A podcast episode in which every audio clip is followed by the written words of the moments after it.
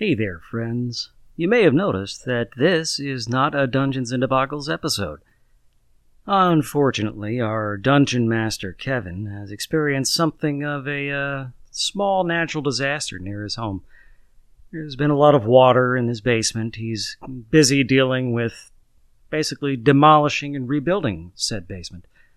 So that's what he's working on now, and that's why we haven't had a chance to upload an episode recently. Hopefully, you can bear with us while Kevin works through and gets things ready. Thank you. See you next week.